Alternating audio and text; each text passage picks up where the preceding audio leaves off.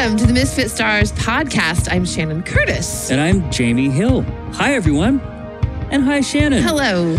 Shannon and I are a married pair of working artists, and this podcast is our weekly date for getting on microphones and talking with one another and with our community. That's you, listeners, about stuff that matters to us. We are so glad you're here. How about we dive right into some announcements? Oh, okay, great. Announcements, announcements, announcements. Do you have one? I do. Okay, what is it? It's about you. Oh, Yeah, you're like you're like stop it some more. no. We have a new Shannon Curtis song coming. When? We don't even know. Okay. but it's going to be soon.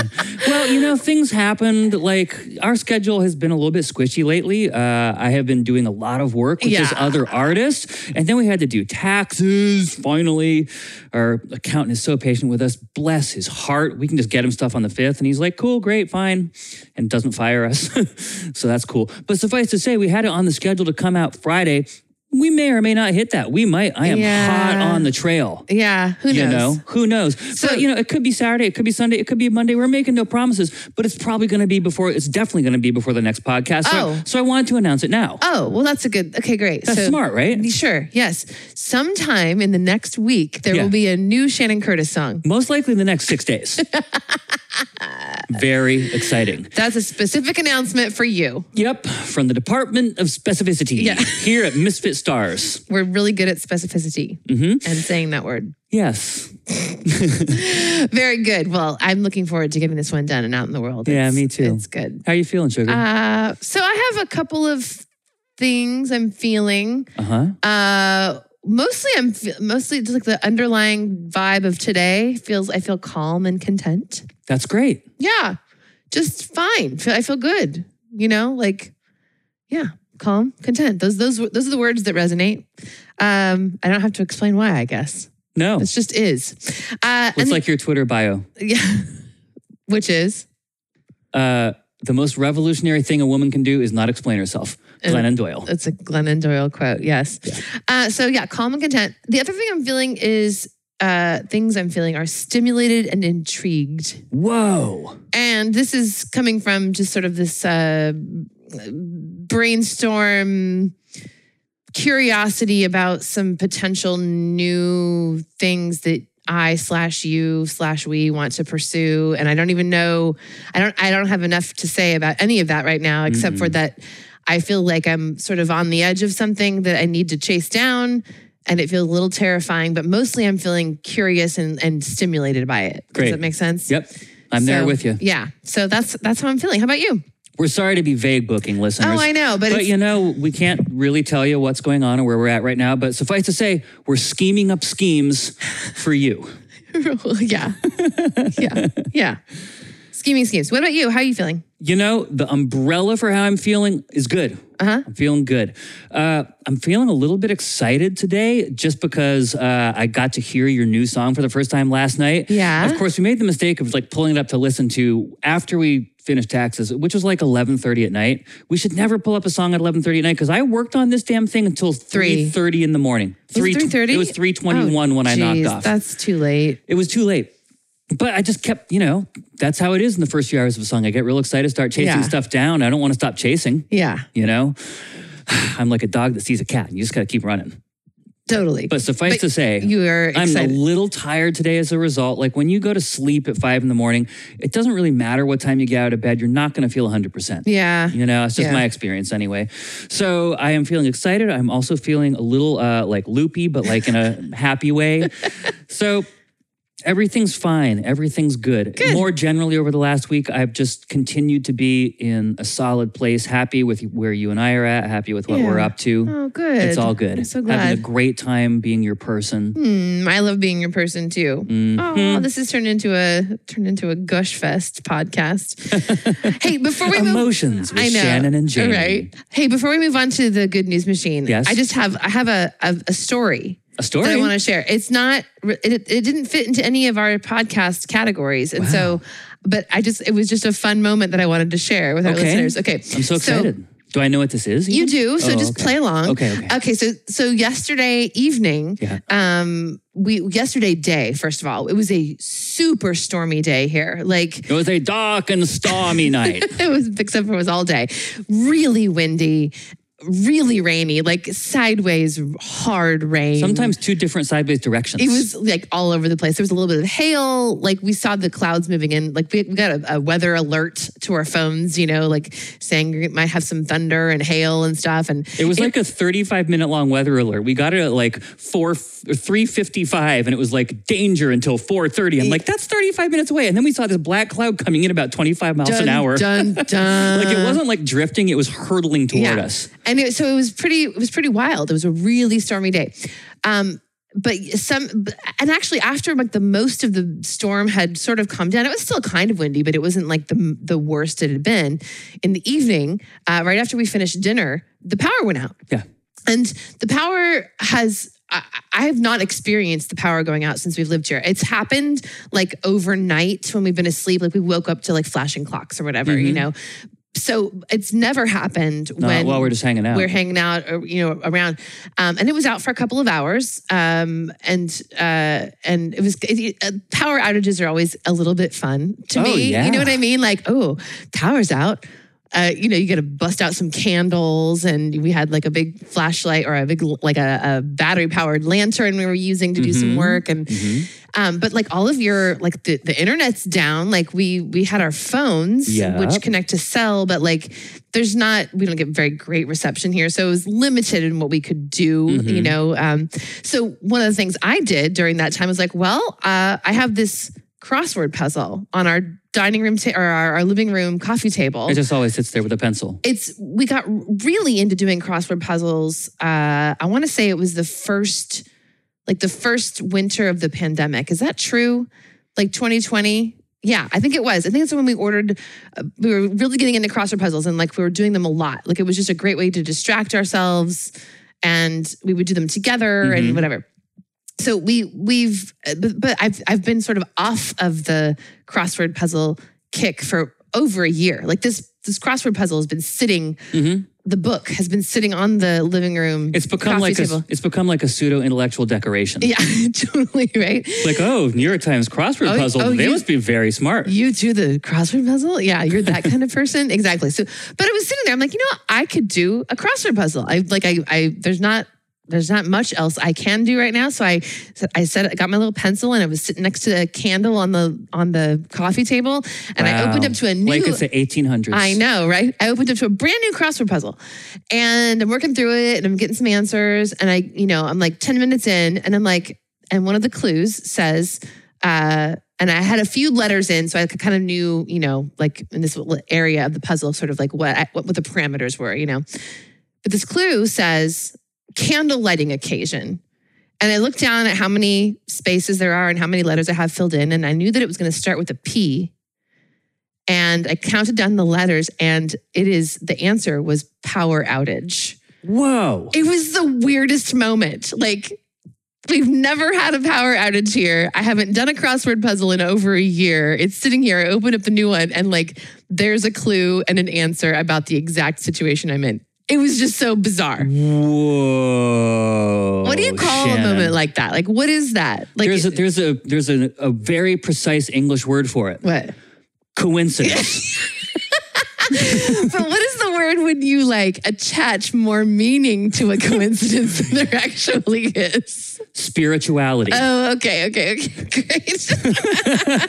Actually, no, really. I don't I- know. I I I did dispute that because my spirituality is very important to me, and it's Yes. not frivolous in this way. no, I should have said religion. It would have been a better Oh, burn. okay. all right, Yeah. That's right. Anyway, that's my story. It didn't fit into any of our categories, but it was just a moment. I was like, this is really cool and weird, and I don't know. So there you go. There's my story. That's a great story. Yeah, That's really good. I almost wish we had like a story time bumper. I know. To, like, say before that. Story time. Story time. It's the end of story time. The end. Imagine They- like little like lullaby. the the power came back on. They lived happily ever after. hmm Yeah. Anyway, thank you for listening to my story. Shall we fire up the good news machine? I've got one. Okay, so do I. What do you have? I have. I sealed the deal this week on a really fun and very ambitious large scale album production gig. How fun! Fun. Yes. So this is great. I'm actually going to put a link in the show notes. Okay. I mixed a record for this band 10 years ago Wow. in 2012. This band is called The Small Dinosaurs, and it's called that because the main guy, his name is Paul Smaldino. I know it. S. M A L D I N O. So his band is called The Small Dinosaurs, which is so cute. So cute. So great. And the record that I mixed for him a decade ago was called Household Songs. I wonder if they considered calling their band chickens. Because aren't chickens just essentially small dinosaurs? Wow, Shannon, that's deep. I don't know if it's You should run that by. Kind of silly. Okay, anyway, you mixed a record 10 years ago for the small dinosaurs. Yeah, I did. And it's called Household Songs. And every single song on the record is about a random thing that you would just do in your daily life around the house. Chores. Wash your hands, take out the trash, shower time. Yeah. Uh, it's just the best record. It's like it sounds so cheesy when you say that. It sounds like what? Why would anyone listen to that? It is such an engaging and fun record. yeah, it's like an adult children's album. an adult children's. That's exactly what it Yeah. feels like. It's like an indie rock, like garage rock, like children's record, but really well done, really well played, good songs, well sung. Yeah. Uh, you and I have been singing shower time, shower time, good fun in the shower for, For a- like a a, decade. Yeah. Mm-hmm. And it's like that. It's just catchy. It's fun. It's so good. I'll The- put a link in the notes. The other thing that has made its way into our lexicon is uh, the song "You Gotta Close the Door When You Go Boom Boom." Like we totally Don't let no one into, the, bathroom. Excuse the exuberance, but he- yes, we so yeah we we refer to them as boom booms. Yep, gotta make a here. boom boom. Thank you to Paul Smaldino and the Small Dinosaurs. so good so good so he has uh, written another album Yeah, yeah, yeah. and it took him a decade to do it because first of all he's a genius he is a PhD academic, yeah. he's a phd level academic he teaches at uc davis and does research Right. uh, he just published the most fascinating research paper Mm. on in-group messaging uh, in on social media. You know, Mm. like like coded uh, language that people can use to communicate only to people who understand what they're talking about, but not to others. R- co- more commonly referred to as dog whistles. Sometimes, Oh, you know. okay. So, like, someone might talk about, uh, you know, like. A great example of this sort of coded messaging happening at a very appallingly high governmental level is last week during these uh, confirmation hearings for uh, Justice Ketanji, soon to be Justice Ketanji Brown Jackson. Yeah. Right she kept getting peppered with questions from right wingers about child pornography, right? Oh. And how she's going easy on sentencing for child pornographers. Which she's not. which she hasn't. But the reason they kept hammering on it is, I mean, to anyone looking in from the outside who doesn't understand the reference, it might just be like, why are they being assholes about her sentencing for for for perverts? You know what I mean? Like, yeah, it's bad, but she wasn't doing that, and what's going on? But like, they might understand it. But for people who follow QAnon, it's a big deal. child porn, the idea that Democrats are enabling at very high governmental levels a secret cabal of child pornographers and sex traffickers is a huge part of that. And so all of that during like Ketanji Brown Jackson's confirmation hearing, that was just like subliminal signaling to QAnon people to try to shore up the base of right. support with them. Right. It's really, really messed up. It's but he- twisted. but he did a PhD level study, Mm. like he, looking at something like 60,000 Twitter messages around the time of the 2020 election Mm. and, and parsing them scientifically and drawing conclusions from them. He's a genius. He's wonderful. Yeah, yeah. So he's busy doing that. He also, since the last album, made two kids with his wife. he has a seven year old and a three year old. So he's been really, really busy. But finally, uh, had the time to make new material. And because he's now a dad, the new album is called Dad Songs. So great. And like Household Songs was uh, all about just the mundane, everyday rituals around household life, this is just about mundane, everyday rituals surrounding being a dad. That's so cool. I can't wait to hear it. It's going to be so great. And I'm glad that you're making it. He with him. always has crackerjack musicians playing with him. So it's going to be really good musicians.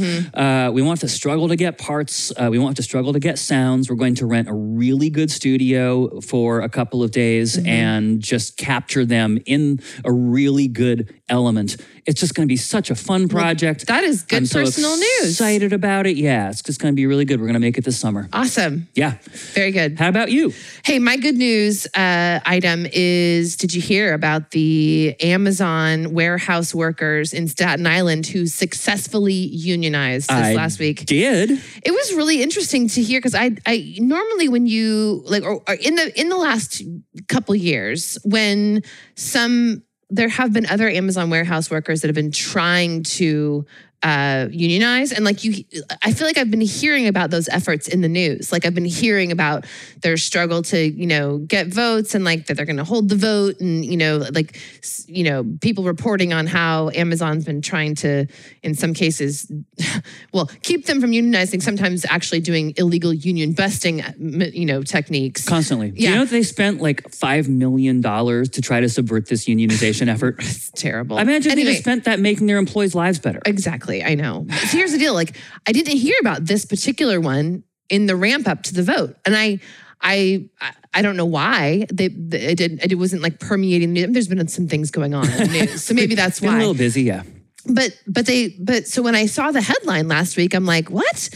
And it, it it kind of blew everybody away, honestly. Like I think that's one of the reasons why maybe it wasn't actually getting through in the news because like I don't think that anybody who was watching this really thought that this effort had any chance of being successful because Amazon has done such a quote unquote good job of suppressing people from union or like keeping this unionization effort down. Like and like you like you were saying, like you know Ill, like illegal union busting Yeah. that they've been doing uh, over the last you know bit of time.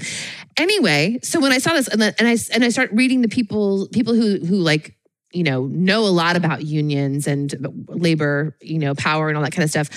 Like their analysis of this was this is the biggest win for unionization in a generation Yeah. which was kind of amazing to hear. Like Yeah. it's good when workers unite and have and, and exercise their power. Yes. You know, like it's good for everybody. Yeah.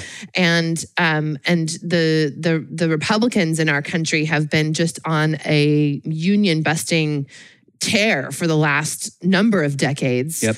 And corporations obviously have been anti-union because when your workers have power, you can you don't you don't get to you don't get to exploit them quite as much. Yeah. you know? Yeah. And and and your investors and your CEOs get less money. But Like- what if I only had two vacation homes? right. What if I what if I have to scale down to one yacht? Hmm. Hmm. Well, maybe if it's big anyway. I don't know. yeah. Anyway, it was great news. I was really encouraged, and like that. That I, I was. I was. I saw just this morning actually that somebody who was involved in the unionization effort at this Amazon warehouse in Staten Island um, said that they have been uh, contacted by fifty. More, more than 50 other Amazon warehouse locations around the country Hell yeah. with interest in, in unionizing as well. So Hell yeah. Hopefully this kicks off a new era of union power in our country. It would be really good for us. Man, that would be great. We need it, you know, uh, because the backdrop and the context for this piece of really great news is that unionization is at its lowest point in a century in our country Right. right now. Like Right. this is a very specific ray of light in an otherwise very bleak union landscape. Yes. You know, things are not improving. This is not a sign that things are improving. Hopefully, it could be the beginning of a turnaround because, Right. like you said, it's a really big deal that it happened at such a massive employer. Yeah. So, you know, fingers crossed, all fingers crossed. I mm-hmm. really hope it works out. Yeah. Same. Good news. Very, very good news. Hooray. So, I'm under the impression that someone might be applying for a gold star today. Yes. And it's it's small and it's maybe a little bit like silly.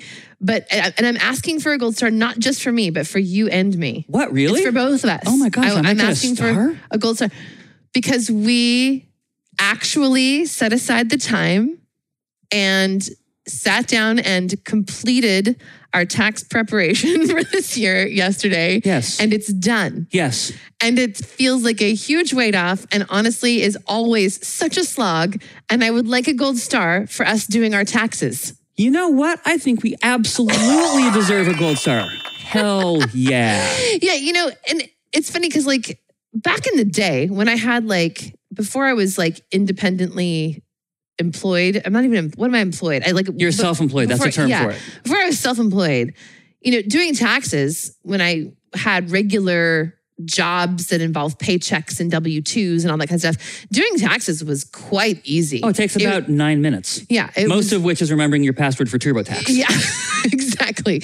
But when you're self employed, it's a whole other story. And it just always feels like such a daunting task because we don't have one source of income. We have like many small sources of income. We have like 12 sketchy, constantly fluctuating sources of income. Yes. And because we're self employed, stuff that we spend on our business, which is a large part of our lives, uh, we also save receipts for those. And we have to, you know, we can, we can claim those as deductions, which is great, but that's a ton of work. Like literally, I was sitting at the kitchen table yesterday for a while, just adding up receipts. Oh, yeah. like flipping them over one by one. And it's just a lot. It's just so, like, honestly, once it was done, it didn't feel like that big of a deal. And honestly, it's a big, it's a less big deal now. Like this year, like when we were touring, when, you know, before the pandemic, when we were doing lots of touring, every single thing that we purchase on tour is a deductible Yep. expense. And so, like, we have a ton of receipts Mm-hmm. during that time, you know, during those times. So we're not touring. So there's there's fewer of those to deal with. But still, it always just feels like this big, big, huge mountain, daunting task. And I would I just think we deserve a gold star for actually getting it done. Yep, I completely agree. And you took so long explaining it, I'm going to make the sound again. Oh, thank you. Yep. Okay, good. uh yeah. Well, Right thank on. you. So, hey, this feels important. Please hold for a very important message. So I think that we both had the same item for this. We we normally don't talk about this in advance, but Yeah. but somehow somehow it slipped out. You saw something on my screen. You're like, I have that open on my screen too. uh-huh. Why And do you have it so open on your screen? I screen? realized that we both. So it's what okay. we can talk about it collaboratively. You introduce it, and then we'll go from there. So the thing that we're talking about here is this new uh, study Mm-hmm. that just came out about uh, how Fox News uh, can influence uh, people, not just their politics, but the way they think about things. Right. I think it's really important to state up front that this is a preprint. This study is a Oh, preprint, okay. so it has not been peer reviewed. Okay. So it needs to be peer reviewed, and this could absolutely be. So I, I want to to give the caveat here that it's entirely possible. And I understand how my own mind works, so I'm really cognizant of this. Mm. That this could be the kind of thing that subsequently cannot be like when, people try to peer review it, they can't corroborate it, Right, and they okay. find that the people who like did this maybe had a bad methodology. This Mm. is total liberal clickbait. Ah, okay. You know what I All mean? right, great. Because like you read it and you were like, oh my God, of course. Because it's one of those things Yeah. that seems like it's so obvious that of course it would be true.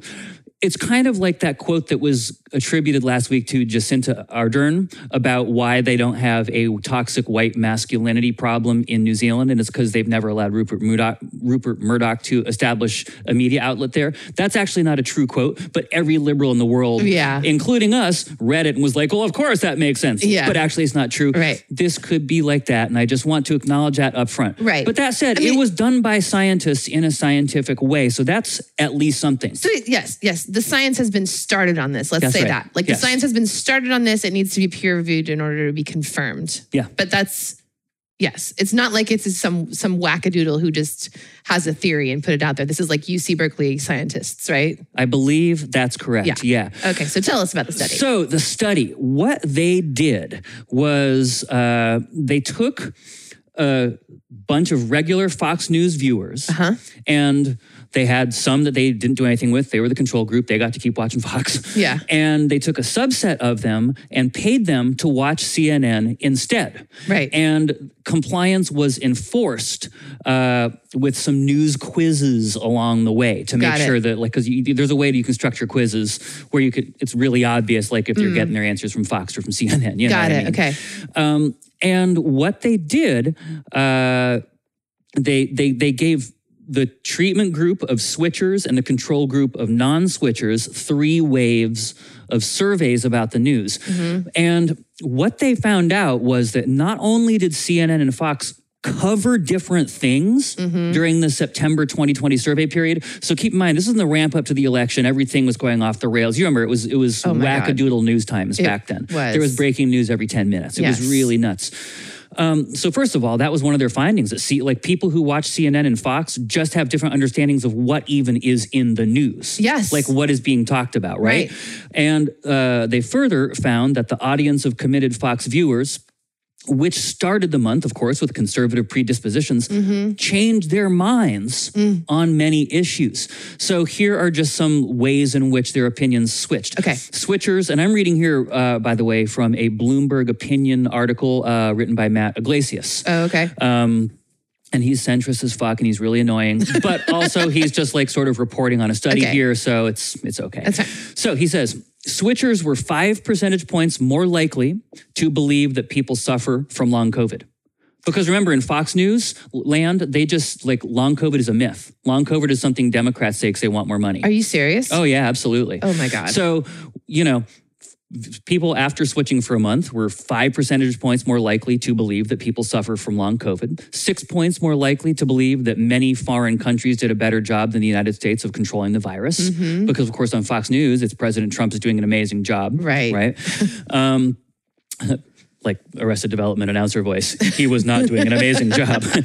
uh, the people who switched from Fox to CNN were seven points more likely to support voting by mail. Right? Because they were getting like disinformation on Fox about the dangers of voting Yeah, by mail. absolutely. Dun, dun. They were 10 points less likely to believe that supporters of Joe Biden were happy when police officers get shot. Oh my God. Because that's something that gets told on Fox News that people like you and me, Shannon, that we like it when police officers get shot.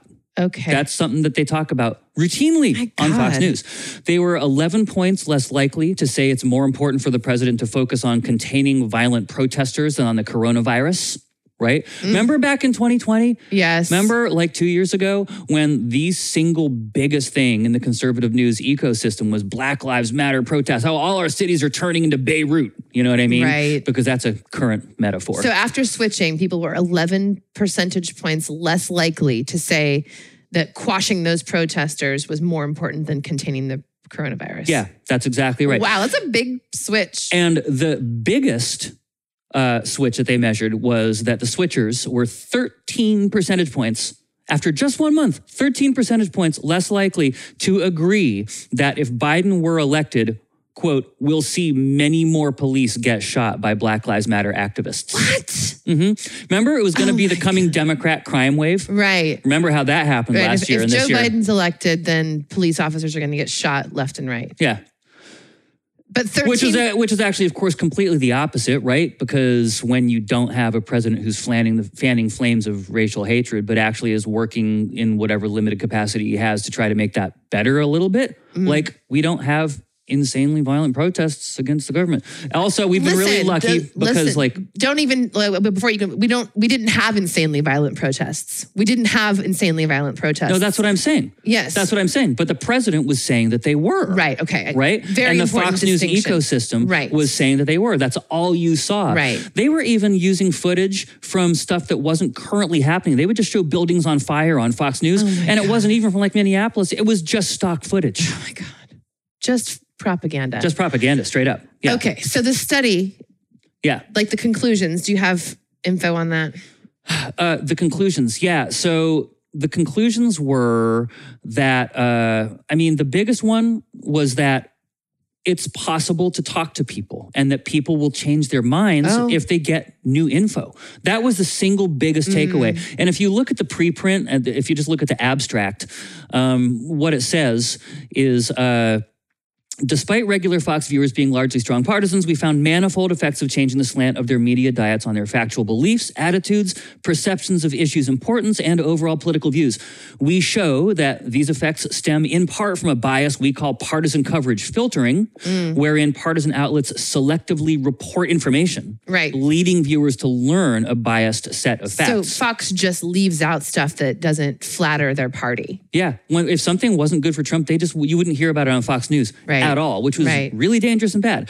And uh, they continue here at the end of this abstract, consistent with this, treated participants, so the switchers, uh, Mm-hmm. they c- concluded that Fox concealed negative information about President Trump. So they came to this conclusion on their own. Mm. The people themselves. The people, the switchers. Oh my gosh. Oh yeah, that's something that they reported learning on their own as a part of this experiment. oh my God. Partisan media does not only present its side an electoral advantage, it may present a challenge for democratic accountability.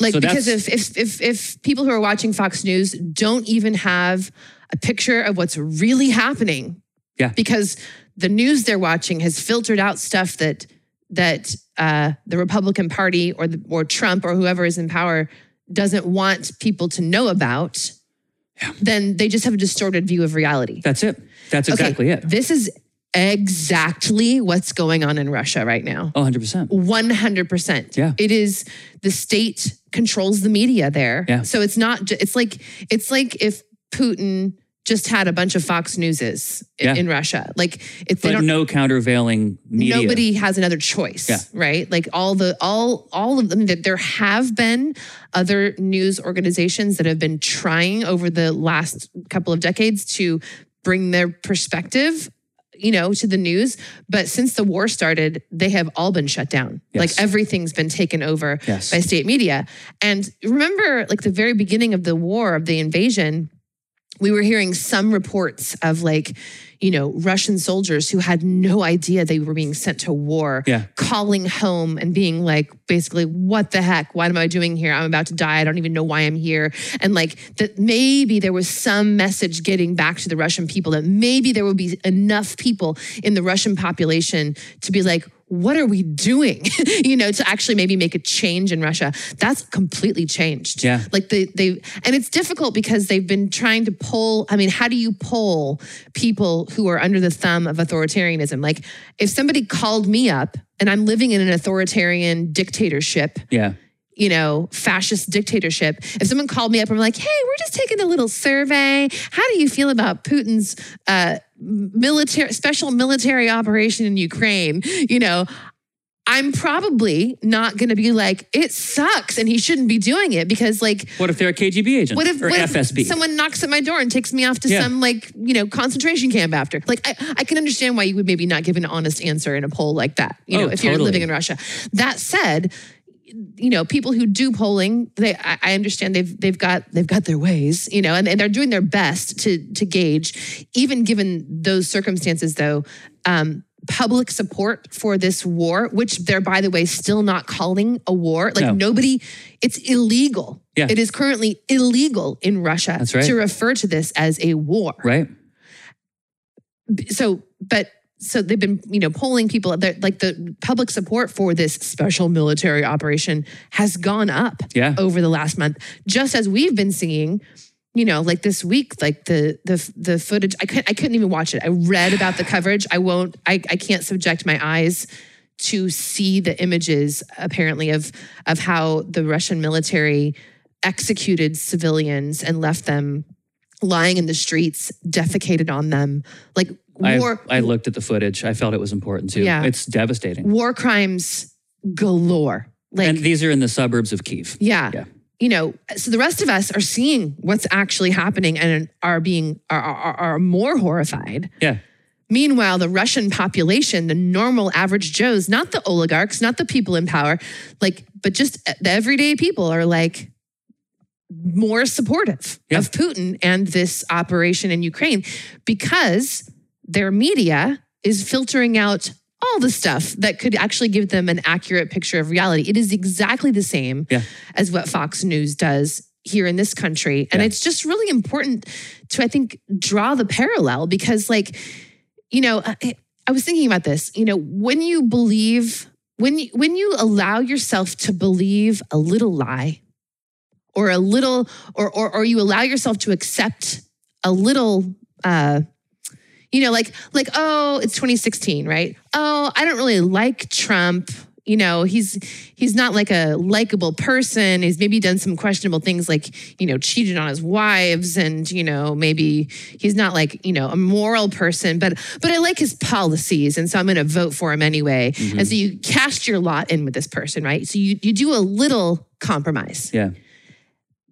human nature is such that once you've you've attached yourself to, you've attached a little bit of your identity to that, hmm then human nature is such that you have to keep justifying it. Sure. And you just dig a little deeper and a little deeper and a little deeper into your morality.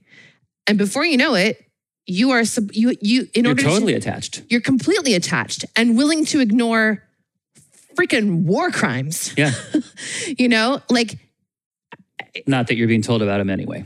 Well, yeah, that's true. That's true. But you know, like it's just it's really it's really weird. It's dangerous. So the conclusions that Matt Yglesias comes to at the end of his piece are worth noting, and I'll just read this last couple mm-hmm. paragraphs here. He says, "Of course, Democrats can't improve their standing with the public by paying Fox viewers to switch channels. but one lesson they can take from this experiment is that nobody is impossible to reach." Hmm. Republicans have relentlessly criticized the mainstream media for decades, but they also gleefully participate in it. Republican members of Congress routinely accept invitations to appear on the network's Sunday morning talk shows. For, former Trump uh, Chief of Staff Mick Mulvaney has signed on as a CBS News contributor. The left, by contrast, tends to stigmatize any engagement with right wing media as if fearing contamination through association. I don't know. If know. it were true that this media is consumed exclusively by people who are totally impervious to dissonant information, boycotting the right wing media might be a defensible strategy. But uh, these researchers' research indicates that information flows at the margin really do matter. Yeah. Any opportunity to present new facts to people and new arguments is valuable. Okay, but did the study itself suggest that a remedy is for Democrats to appear on Fox News? I believe that was outside their purview. Okay. I mean, because honestly, there, I don't know. I, I'm I question that particular. Here's something we I could don't, do. and I have two answers for you. Why? Okay, Pete I, Buttigieg. I do. He's an amazing advocate for left wing uh, points of view on Fox News. I don't know that it. I don't believe that it actually makes a dent. I mean, these people had these people have been watching Fox News. It took them stopping watching and watching something else to make those moves, Mm-hmm. Yes. to make those percentage swings. Yep. Because even though a, a, a Democrat may appear on Fox News, it doesn't mean that the like like the, the, they often appear and they they're they're made out to be the villains. You know, like they're the punching bags. They're the they're the see. Here's what we're fighting against. Like it can all be reframed the way they need to reframe it and the way they want to reframe it. All That, of it. That can sometimes happen. But have you watched any of the video clips of Pete Buttigieg oh, being interviewed on Fox Oh, yes, News? and I'm He's a rooting him on. master of redirection. I, I I completely agree with you. He's very good at at that. yeah. And I, as someone who like is rooting him on, is like, yeah, go Pete, you know. But I don't know that. I, I just I, I'm not convinced that his presence there is actually doing anything. I think it's legitimizing state. It's not state media anymore because Trump's not in the White House. But you know what I mean. But it's like a propaganda, Yeah. a propaganda station. You know, I I don't know. I I I have doubts about that. So you're taking a very uh, Marshall McLuhan esque media theory I approach to this. don't know who that is or what that is. He's a Canadian communication theorist. I studied him uh, in college. Okay. Uh, I took some media courses there. Okay. Mm-hmm. I've, I've mentioned this before on the podcast. Uh, and his very, very famous takeaway about Mm-hmm. media, his quote about it is the medium is the message. Mm-hmm. The point being, where you see something and the Mm-hmm. way in which it's communicated matter as much as the actual thing that's being communicated. Mm-hmm. So maybe that maybe that's the point that you're making here. Mm. The idea that if you that that yeah, you're seeing someone talk about left wing points of view, but because you're seeing it on Fox News, the message you're getting is Fox News Yes. because the medium is the message. Yes, that is what I'm saying. Got it. Although I, So you're a McLuhanist, really. I guess I am. Great. Now I I, know. Yeah. Yeah. yeah, But this is it's inter- it's interesting. I mean, to me, like obviously, yeah, we can't pay people to stop watching Fox and watch CNN instead. Um, uh, I mean, I would prefer to pay people to stop watching television news altogether and just start reading. like that would be better. but like, I would pay them not even to read, but just to go outside and chop wood. okay, uh, uh, what?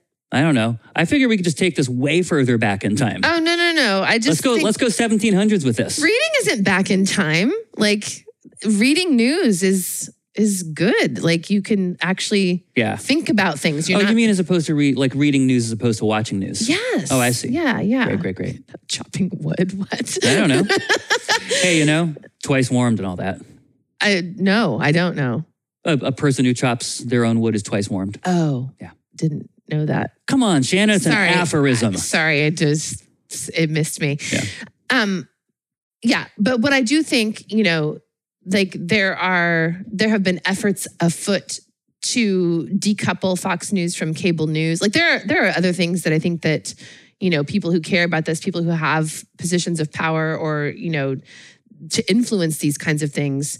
You know, it, like Fox News is everywhere, and they get paid a boatload of money to be included in basic cable plans even for people who don't want to watch Fox News. Like Yeah. people who don't people who loathe Fox News if they're paying for basic cable, TV cable, then they're they're they're funding Fox News, you know. Mhm. And um, you know, I know that there have been there have been some efforts to try to decouple those things and you know uh, defund Fox News in that way, Mhm. which would be great. I don't, you know, I'm not sure what the what's the what the solution is, but it is refreshing to hear the idea that if people stop watching Fox News, Mhm. that they actually become more connected to reality, Yeah. It- and that that's possible. That they're not like gone forever. Yeah, but man, as an addict, like I have dim hopes that people can, in any meaningful, like large scale way, be weaned from Fox News because it is triggering some kind of chemical release inside of them. Oh, for sure. And how do you interrupt that?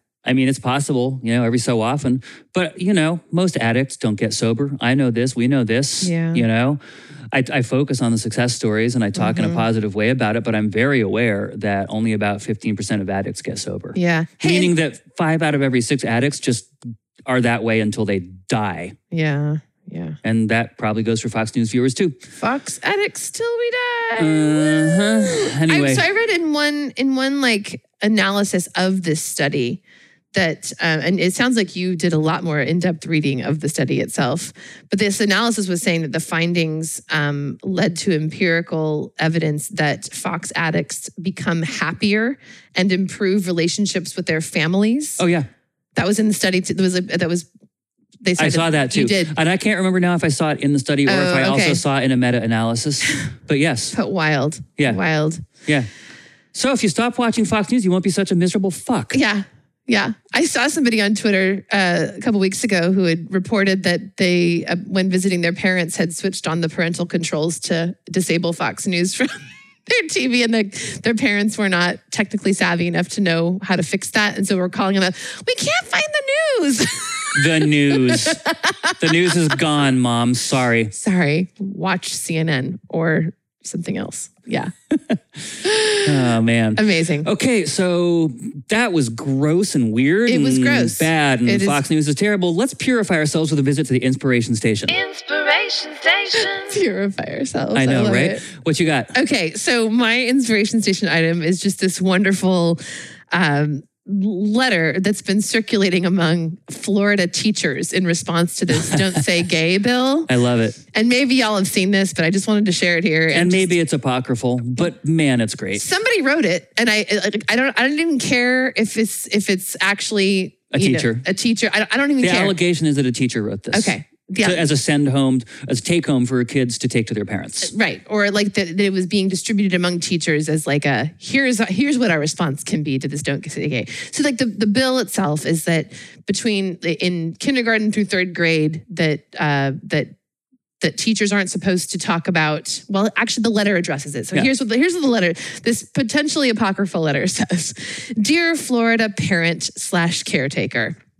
The Florida House of Representatives has recently ruled that, quote, classroom instruction by school personnel or third parties on sexual orientation or gender identity may not occur in kindergarten through third grade or in a manner that is not age appropriate or developmentally appropriate for students, end quote. To be in accordance with this policy, the letter continues, I will no longer be referring to your student with gendered pronouns. All students will be referred to as they or them. I will no longer use a gendered title such as Mr. or Mrs. or make any reference to my husband slash wife in the classroom. From now on, I will be using the non gendered title mix. Furthermore, For will- people listening who don't understand what that is, that's MX period. Yes. It's like a gender neutral miss or mm-hmm. mister. Furthermore, I will be removing all books or instruction which refer to a person being a mother, father, husband, or wife, as these are gender identities that also may allude to sexual orientation. Needless to say, all books which refer to a character as he or she will also be removed from the classroom. If you have any concerns about this policy, please feel free to contact your local congressperson. Thank you, Mix. Mix so and so. So and so. Yeah, exactly. So I just love it because like the law itself is like we shouldn't be talking about sexual gen- gen- sexual orientation or gender identity can't be discussed. Yeah. Uh, except for heterosexual. Well, they didn't say that specifically. So this letter's like, well, then, okay, let's not talk about any of it and let's remove all gendered anything from the classroom if that's what you're going for, which of course is, is appalling to these people who are pushing this like right wing, you know, extremist, and Claptrap. anti-LGBTQ, you know, legislation. But I just loved it. It was just a wonderful. I was I was inspired by the creatively, um, the the creative diss. Yeah. you know, and obviously it's it's a very important issue, and like, um, it is actually a matter of life and death for kids to be able to see themselves represented at all ages Mhm. you know based on the identities that they have um, and and it can be extremely detrimental to kids who don't see themselves represented in society and accepted as who they are. Um, so it's a very serious thing but i was i was just i found this to be a very inspiring moment. And Yeah, it was great. yeah i loved it yeah do you have an item for our inspiration station I sure do. You're gonna In fact, I purify have, us? I have two, okay but they're both they're related. okay So I get this uh, email. It's called Letters of Note. yeah And it is just this wonderful person who lives in England who has just made it his life's work to research and collect inspiring letters written by historical or literary Mm, or mm-hmm, artistic figures. And, you know, once or twice a week, I'll just get an email with some cool, like, Yeah. letters of, you know, some sort. You know, maybe it's just one letter from someone. Maybe it's an assortment or collection of letters from somebody if they're short or just like little excerpts or whatever. Yeah. So we sent one out the other day that had uh, letters written by E.B. White yeah the the beloved children's author. Yeah. I was so in love with E.B. White's books when I was a kid. Oh my goodness. Mm-hmm. And it turns out that E.B. White was also uh, just a wonderful thinker. Well, Mm-hmm. of course, because they wrote those amazing books. yeah But here are a couple of uh, of things that uh, that he just wrote in- in some letters. yeah So the first one is I have no faith, only a suitcase full of beliefs that sustain me. Life's meaning has always eluded me, and I guess always will, but I love it just the same. i love that so much Isn't that great? yes And here is the second one that really captured my imagination. This is from a letter that he wrote to, I believe, his brother in January of 1947. And he said, I'm glad to report that even now, at this late day, a blank sheet of paper holds the greatest excitement there is for me. Hmm. More promising than a silver cloud, prettier than a little red wagon. It holds all the hope there is, all fears. Hmm. I can remember really quite distinctly looking a sheet of paper square in the eyes when I was seven or eight years old and thinking, this is where I belong. This is it. That's so cool. Isn't that awesome? I, I relate to that so deeply. Oh yeah, that's the way I feel when I open up a blank a blank Pro Tools session. Pro Tools, uh, for anyone listening, is the computer program that I use to record music. Yeah. you know. Yeah. And when I open up a blank Pro Tools session and there's just nothing there, just a blank screen ready yeah. to go, It's, a blank page. it's gonna be filled with music soon. yeah. You know. Yeah. And ideas. And I start all my songs in a journal with pencil. yep. You know, like pencil in hand in a spiral bound journal. And so literally every time I I sit down to to create something new, there is that white blank page staring right back at me. And it is I I know that moment. It happens all the time. It's it's it is. It's full of hope. It's full of like all the possibilities and also terror. right. Yep. Absolutely. yeah. I love that. Yeah. I love that. Well, how about we finish up with a little gratitude crank up? Sounds good. I am feeling uh, that I want to express gratitude just for our home. Oh yeah. Um, yeah, you know, I I really love being here. Yesterday, when it was all storming outside, I felt really fortunate to have a warm, comfortable place to take shelter and And I love being here. I love, you know, walking around our house and the things that we've done to make it our place. You know, I Yeah. it brings me a lot of joy and I don't take it for granted at all. I just am really grateful for for our house, for our home. Aw, I love it. I am too. Love our little house. I am grateful today that we're able to live in a place that values civil rights. You know, I've been reading the news and just it's Mm. all bad for civil rights lately. You know, this this morning I woke up to news that Oklahoma has passed a law that will criminalize abortions. Like anyone who gives an abortion in the state of Oklahoma, once this law goes into effect, like they could face 10 years in prison for oh performing a medical procedure.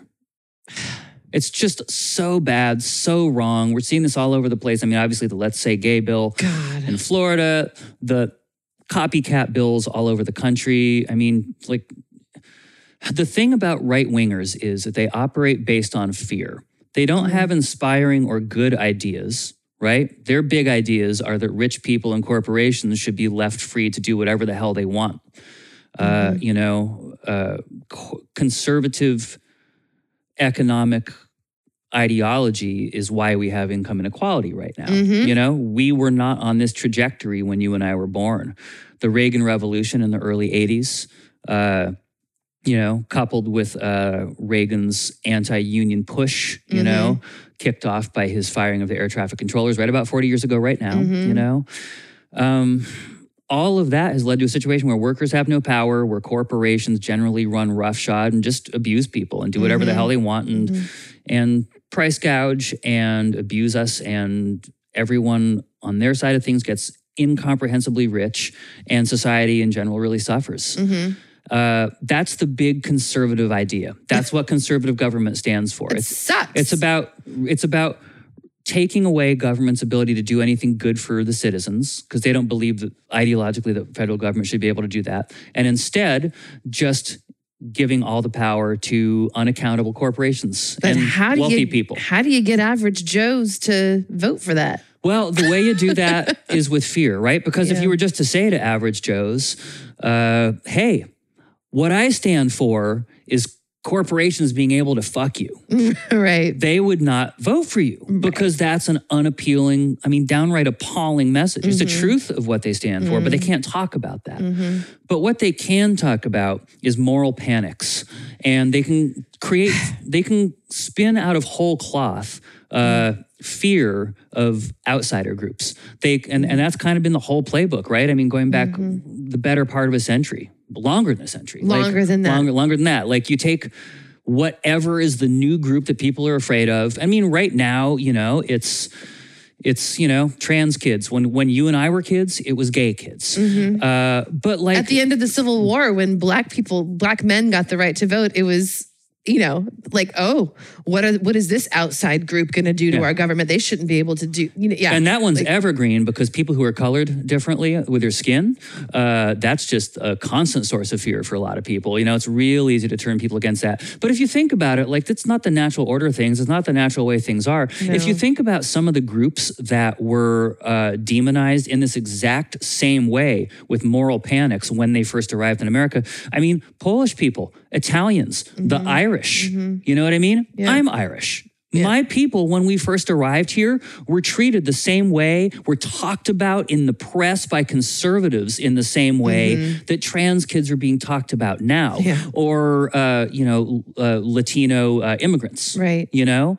uh, it's funny we never really hear a whole lot of of dust up about uh, immigrants from like Northern Europe. No, and like, you know, we've got refugees maybe coming from Ukraine and we call them refugees, but if you're coming across the southern border, you're an undocumented immigrant. You're an illegal. no, you're a refugee. Yeah, it's just, it's all, you're right. It's all, Yeah. they, they've got to continually punch down Yeah. and kick up suspicion and fear for groups that, that they think don't have enough power on their own to actually fight back. Yeah. And then cast the Democrats as the people who are weak on, soft on, fill in the blank. Crime, immigration, uh, you know, trans, whatever the fuck they think trans people are doing. They're, oh, they're groomers. They call them groomers. Right. Democrats are soft on groomers because, you know, 13 year old kids who are experiencing gender dysphoria aren't just having an intense personal evolution. No, they're trying to groom their classmates. Oh, come on. Yeah, it's really nuts. All of it is nuts. And you know, I have been really, really fortunate my entire adult life. Uh, like I was raised in a place that doesn't really act like that, you know. Uh, I then moved to Massachusetts, which is super progressive. And then I mm-hmm. moved to California, which is super progressive. And then I moved to Washington, which is super progressive. And I've always had the very good fortune of being able to live in places that value others' civil rights. And they value them in the specific, and they also value them in the abstract, you know? What do you mean? What I mean is that conceptually, people where we live seem to be generally on board with the idea that every group of people deserves dignity and deserves protection mm-hmm. and deserves care, mm-hmm. you know? And those are not foundational assumptions in a, a lot of the rest of the country that we live in. Mm-hmm.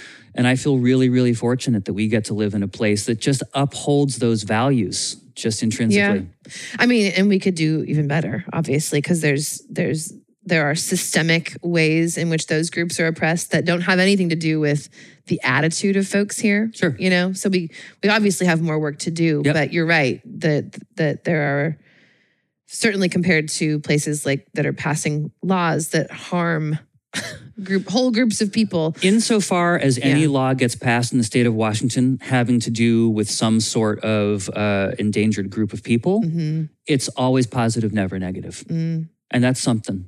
We yeah, we're moving in that direction. Yeah, Yeah. it's really good. So I'm great. I'm grateful for that. Oh, that's good. Yeah. That's good. Mhm. Gotta gotta find the gotta gotta find the glimmers. Well, we it's more. It's more than a glimmer Yeah. because places like here, places like California, especially because it's so much bigger economically, Mhm. really like we have the opportunity to, and we do lead Yeah. on issues like this. Yeah. I mean, we could get into a whole other podcast discussion about how California has this reputation of being such a progressive place, and yet there's some of the most severe income inequality in California. Yeah. And that there is anywhere in the country. Sure. And so like practically speaking, like you can you can talk a good game on civil rights and like social policy Yeah. and actually have a, a system which upholds the opposite of that. Sure. You know, No, So you're right. I mean, California's been resting on their laurels for like two decades at this point. I mean, really, the influx of, of tech money and the NIMBYism that got created in the major tech centers, which are also the main cities Mm-hmm. in California. I mean, everything in California flows from housing. All of the problems Yeah, flow from housing. it's true. There's an artificially low housing supply because wealthy, because people moved into San Francisco, for example, in the late 90s, made their millions or whatever in the first round of tech, bought themselves a cute little Victorian somewhere in the city, and all of a sudden got real interested in the lot next to theirs not being torn down and turned into six story apartment buildings. right. You know what I mean? No, and that's happening citywide in San Francisco. Yeah. It's happening citywide in kind of every major city in California. Yes. It's a big problem. It's I, I 100%. Also, prior to all of that, California is who gave us Nixon and Reagan. so, you know, maybe there's some deeper soul searching that needs to happen there too. yeah, right? Yeah. I mean, they wouldn't give us them now, you know. P- demographics have changed in yeah, California. maybe not. Maybe not. Yeah. Yeah. But I'm grateful for the for for the the living in a place that upholds that too of civil rights. Great. Good. Very good. Mm-hmm. Did we cleanse ourselves? Did we did we actually know. manage to do that? I don't know. I feel a little bit It's okay. You know, like the the last song that we did, the Boo put out, the Be With What Is, I've been thinking about it a lot, like in terms of the stuff that really distresses me about our world. Mhm. You know? Like I've been really working on like being with it, Yeah. Accepting it. accepting it, not being okay with it, but Right. accepting that it is um just to like maintain some emotional clarity as we figure out how to be in a world where injustice exists on a huge scale you Yeah. know and and and then to figure out what it is that that we can do in our lives in our in our in a small way and then collectively you know bigger to make some changes that we can make but i've been i've been really having to like uh listen to my own lesson on the be with what it is, what what is you know uh tip lately just with with the war stuff with the, you know the anti-abortion laws that are being passed, the anti-trans stuff, like all the stuff that really just has been really distressing me. Yeah. Um, I've been working on that. Yeah. Yep. Hey, it's a work in progress, but it's really important to It- do. it is. Yeah. yeah. Yeah. It's good. We're being served a lot of object lessons right now. Oh my by- God. By the world. yeah.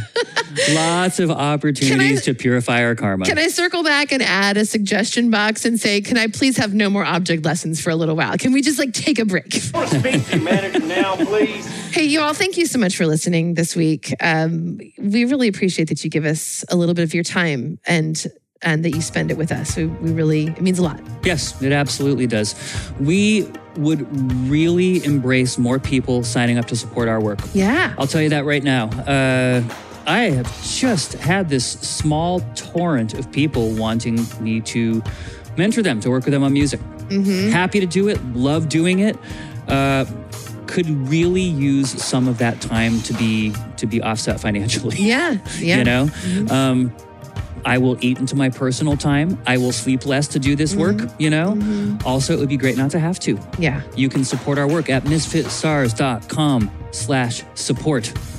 And I would just like to issue a personal challenge to anyone listening who has heard us talk about this for literally like three years now on the podcast. And every week they're like, yeah, people should support them. That's great. I love their work. People should definitely do that. You're the people. You're the people.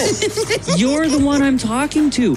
I know that there are so many people who listen to this podcast every week who are just like, other people are paying for this.